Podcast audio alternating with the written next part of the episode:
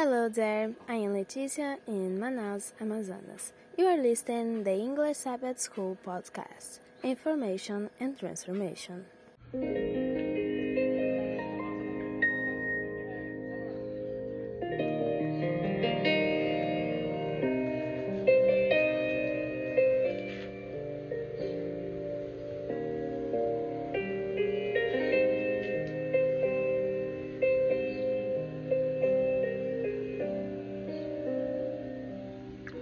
Hello, hello, dear friends. I'm Mo Sena for the English Sabbath School podcast. And today is lesson 7. I said lesson 7 for Wednesday, Wednesday, February 14th. Valentine's Day. That's why we're starting our podcast with this beautiful rendition, this piano rendition of the song Love is a Many Splendid Thing by Andy Williams. Fantastic. I love this song. I love this song. And may all you lovers around the world be blessed on this day as well because love is from God, because God is love. He who does not love does not know God, for God is love. So the scripture says, right? Well, you may argue there are many kinds of love. Absolutely. Uh, last week I saw uh, worship service for children at Arlington SDA Church, and the teacher mentioned a lot about I love Cheetos, I love pizza, I love chips, but and she loves her family, she loves her husband. So there are different kinds of love, but God's love is pure, and may we learn to develop this love through His Spirit. And for lesson seven, we have here this beautiful rendition here of the lesson, the book of Psalms that is full of songs, of songs of lament, of protest, of praise and worship and joy.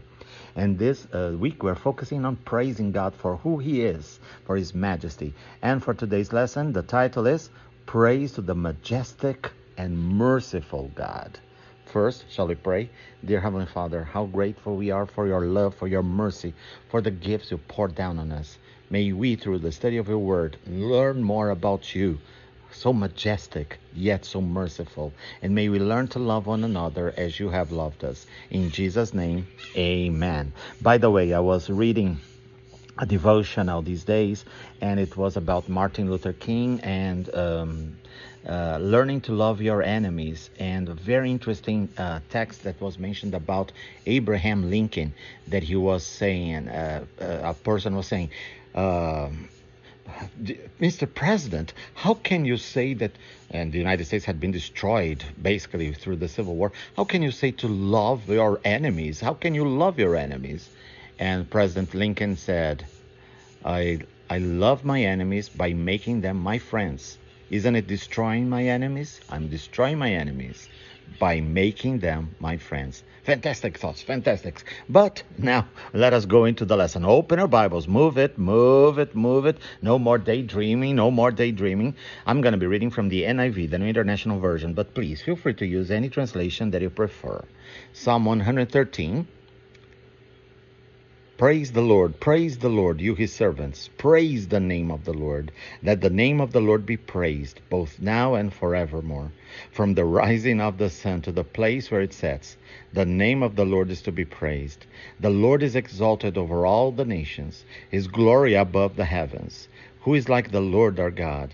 The one who sits enthroned on high, who stoops down to look on the heavens and the earth. He raises the poor from the dust and lifts the needy from the ash heap. He seats them with the princes, with the princes of his people. He settles the childless woman in her home as a happy mother of children. Praise the Lord. Oh, every time that I'm reading the Psalms, there, there was a, a Maranatha music series called uh, a Praise series. There were 20 CDs back when there were CDs, 20 albums and uh, they were mostly based on the Psalms. And there was that one that sang, From the rising of the sun until it's going down, praise to the Lord, praise his name. Oh, Father, it's wonderful how inspiring we are Inspired we are by your word. Psalm 113. Now we are supposed also to, yeah, there was a motorcycle going by here uh, across the street, but that's okay. Psalm 123, verses 1 through 4. Forgive me, my friends. Today I'm recording uh, in the open air as well, but I think it's okay, the sound. I hope that you can hear me well. Psalm 123, a song of ascents. I lift up my eyes to you, to you who sit enthroned in heaven. As the eyes of slaves look to the hand of their master, as the eyes of a female slave looks to the hand of her mistress, so our eyes look to the Lord our God, till he shows us his mercy. Have mercy on us, Lord, have mercy on us, for we have endured no end of contempt. We have endured no end of ridicule from the arrogant, of contempt from the proud. Have mercy on us. So, what two different aspects of God's character are depicted in these Psalms 113 and 123? Psalm 113 and Psalm 123 praise both the majesty and mercy of the Lord. The Lord's majestic is, majesty is revealed in the greatness of his name and in the exalted place of his throne, which is above all nations and above the heavens. Who is like the Lord our God?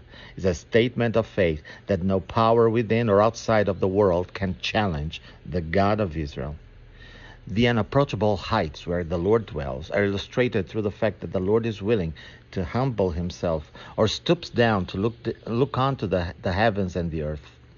Emphasis applied, so let us see here verse 6, Psalm 113, verse 6. Who stoops down to look on the heavens and the earth? So here we have it. God's abiding on high does not prevent him from seeing what is occurring here below. No, the Lord's mercy is manifested in his gracious readiness to be involved with the world and to save the needy and poor from their troubles. His generous hand is ob- obviously not hidden from his servants, though his dwelling place is in the distant heavens. God's greatness and care, which cannot be fully discerned in God's amazing transcendence, becomes explicit in God's deeds of mercy and compassion. The needy, the poor, and the oppressed might experience firsthand God's sovereign power in the remarkable reversals that He can perform in their favor. The exalted God manifests His greatness by using His power to exalt the downcast. The people are free to approach the Lord because his sovereign majesty and supremacy do not change the fact that he is their gracious creator and sustainer, and that the people are his servants, his beloved children. Worship is thus motivated not only by God's magnificence, but also by his goodness. Praise is not limited by time and space. God's greatness and mercy are best manifested in Jesus Christ, who was willing to stoop down from heaven and be brought as low as death on the cross in order to lift up fallen humanity. Here in the cross, we have the greatest reasons possible to worship and praise God for what He had done for us. Dwell on the cross and what happened there for you personally. What has Jesus saved you from? Why is it so important to keep the cross foremost in your mind? Praise to the majestic and merciful God. Amen, amen, and amen. Beautiful lesson today, my friends. So, this is lesson 7 for Wednesday, February 14th. For more information, please get in touch with us on Facebook or Instagram, Believes UNESP. Tell your friends about our podcast available on any podcast platform pretty please rate us with five stars so that more people may discover us. And thank you, my friends, for taking the time to listen, to study, to pray with us and for us.